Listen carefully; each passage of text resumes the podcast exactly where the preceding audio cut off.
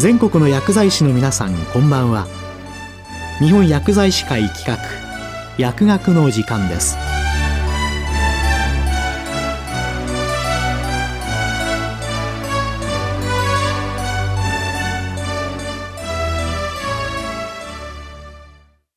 今日は GS1 の仕組みとトレーサビリティ確保に向けた動きについて GS1 ジャパン一般財団法人流通システム開発センターソリューション第一部部長上村光一さんにお話しいただきます。皆様こんばんは。本日は GS1 の仕組みとトレーサビリティ確保に向けた動きについてお話をさせていただきます。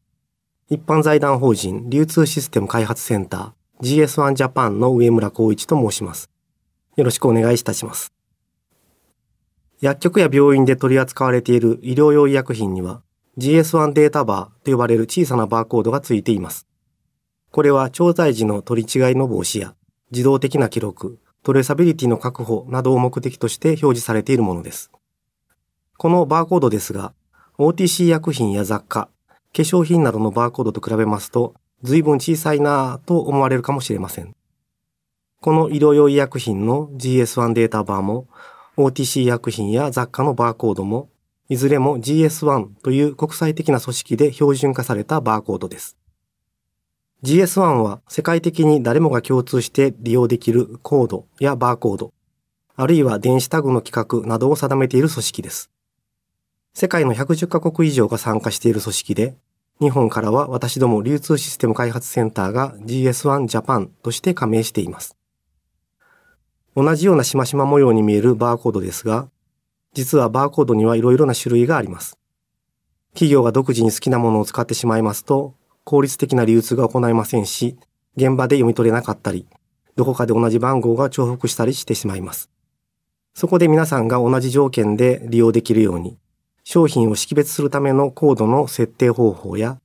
使用するバーコードの種類やルール、そういったものを GS1 が整備しています。このことにより、スーパーマーケットやコンビニエンスストアで扱われる商品も、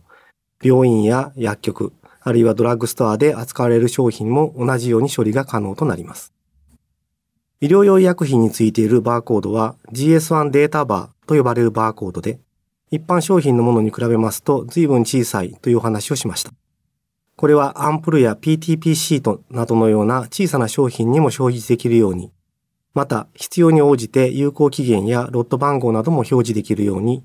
2006年に厚生労働省の通知により定められたものです。リスクの高い特定生物由来製品や注射剤、こういったものから徐々にバーコード表示が進められ、2015年からは PTP シートにも表示されるようになりました。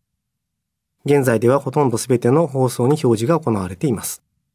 このバーコードですが、バーコードリーダーという装置でピッと読み取りますと数字が出てきます。この数字はバーコードのしましまの下に表示されている数字と同じものになります。この数字が商品を識別するためのコードで、国際的にはグローバルトレードアイテムナンバー、略して GTIN と呼んでいるコードになります。GTIN は製品や包装形態が異なれば番号を変えるという仕組みになっています。例えば同じ薬効成分で同じ力化の錠剤でもメーカーが異なれば違う番号になりますし、含有量や形状、包装形態が異なればメーカーが同じであっても違う番号になります。つまりこの GT が分かればどの製品かということが分かるようになっています。そしてこの GT が GS1 データバーというバーコードの形態で PTP シートやアンプルなど、そしてそれらの販売放送の単位にも表示されているわけです。もし今お手元に医療用医薬品をお持ちであれば、そのバーコード、つまり GS1 データバーの下に書かれている文字を見てみてください。そこにはカッコでくくられた01という数字があると思います。このカッコでくくられた01が次に来るデータは GT ですよということを示す役割をしています。販売放送にはこの GS1 データバーというバーコードの上に少しごちゃごちゃっとした複雑なバーコードが表示されていて、この部分に使用期限とロット番号が入れられています。これらを合わせてバーコードリーダーで読み取りますと、商品コードである GT に加えて、使用期限とロット番号も記録できますので、入庫の際や在庫管理、使用期限チェックなどにはとても便利です。先ほど GT の前には01という数字が表示されていますということを言いましたが、有効期限の前にはカッコでくくられた17が、ロット番号の前には10番が来るというようにルールが決められています。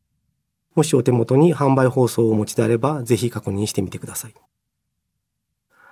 さて、2019年12月に薬機法が改正されました。今回の改正では、バーコードに関して2つの重要なことが盛り込まれています。1つ目は、医療用医薬品や医療機器の添付文書の電子化が行われ、バーコードから電子化された添付文書にアクセスできるようになるというものです。そしてもう一つは、医療の安全性を向上させるためにトレーサビリティ用のバーコードの表示を義務化するというものです。一つ目の施策である添付文書の電子化は昨年8月から施行されています。添付文書は頻繁に改定されますので、製品に同梱された紙の添付文書では、実際に使用される際に情報が古くなっている可能性があります。そこで電子化により医療従事者がいつでも最新の情報にアクセスできるようにすることと、紙の浪費削減というのが大きな目的です。この施策により、医療用医薬品も医療機器も、独立行政法人医薬品医療機器総合機構、PMDA のホームページ上で電子化された添付文書を確認することができるようになりました。ホームページで検索を行う際、商品名などで検索することもできますが、先ほどお話ししました商品識別コードの GTIN で検索することも可能となっています。また GS1 ジャパンと日本製薬団体連合会、日本医療機器産業連合会が一緒に開発しました天文ナビというアプリを使いますと、スマートフォンやタブレットのカメラで医療用医薬品のバーコードを読み込み、簡単に電子化された添付文書を画面に表示することもできます。天文ナビは Apple Store か Google Play から無料でダウンロードできます。操作も非常に簡単ですので、まだお試しでない先生方はぜひ使ってみることをお勧めします。注意いただきたいのは、この添付文書の電子化に伴って今まで販売放送に同梱されていた添付文書がなくなっていくということです。法律上は来年7月末までに同梱されている添付文書が廃止されることになっています。医療従事者が必要とする場合は、メーカー側で紙の添付文書、あるいはその代わりとなるものを用意することになっていますが、基本的には電子的な最新情報を見ていただくことが優先となります。必要に応じて医療機関側で PMDA からデータを入手して、常にアップデートしておくということも重要かと思われます。薬機法のもう一つのバーコードに関連する施策が本年12月から始まるトレーサビリティ用のバーコード表示の義務化です。すでに医療用医薬品にはほとんどの製品に GS1 標準のバーコードが表示されているわけですが、この法律改正により、これがさらに厳格化されることになります。医療用医薬品に比べますと少しバーコードの表示率が低かった医療機器や、従来バーコード表示の推奨が行われていなかった再生医療等製品と麻薬製品も対象になりますので、これらのバーコード表示がきっちり行われるということになります。トレーサビリティを強化しましょうということですから、バーコード表示はもちろんですが、そのバーコードをいかにうまく使うかが大きなポイントになります。販売放送単位のバーコードを使ってメーカー、卸、病院や薬局までのデータ記録がより進むでしょう。先ほどお話ししましたように、販売放送には商品識別コードの GT に加えて、有効期限とロット番号も表示されていますので、これらをバーコードリーダーで読み取り、自動的に記録することで業務の効率化はもちろん、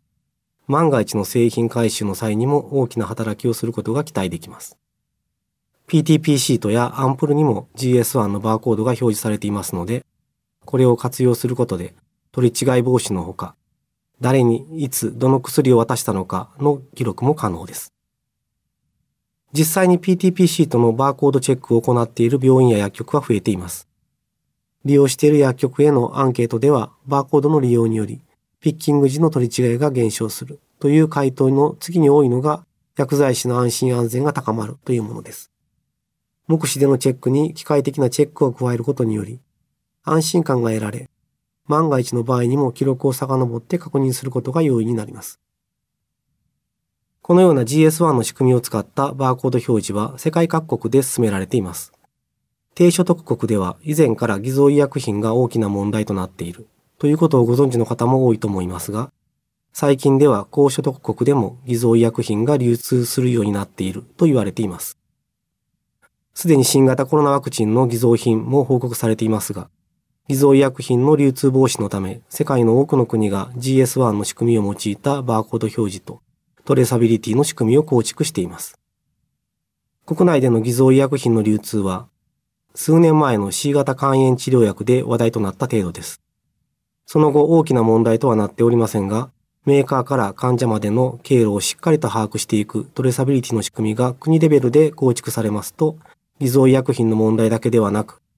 製品回収や不具合報告などの迅速な情報連携、在庫確認等ができるようになることが期待できます。新型コロナウイルス感染症によるパンデミックは世界各地に混乱を引き起こしていますが、デジタル化が急速に進み出すきっかけにもなりました。今後、デジタル化の推進と同時に、ますます医療用医薬品に表示された GS1 標準のバーコードの利用が進み、医療の安全性が高まると同時に、薬剤師の労働環境が改善されることを望みます。今日は GS1 の仕組みとトレーサビリティ確保に向けた動きについて、GS1 ジャパン一般財団法人流通システム開発センターソリューション第一部部長上村光一さんにお話しいただきました。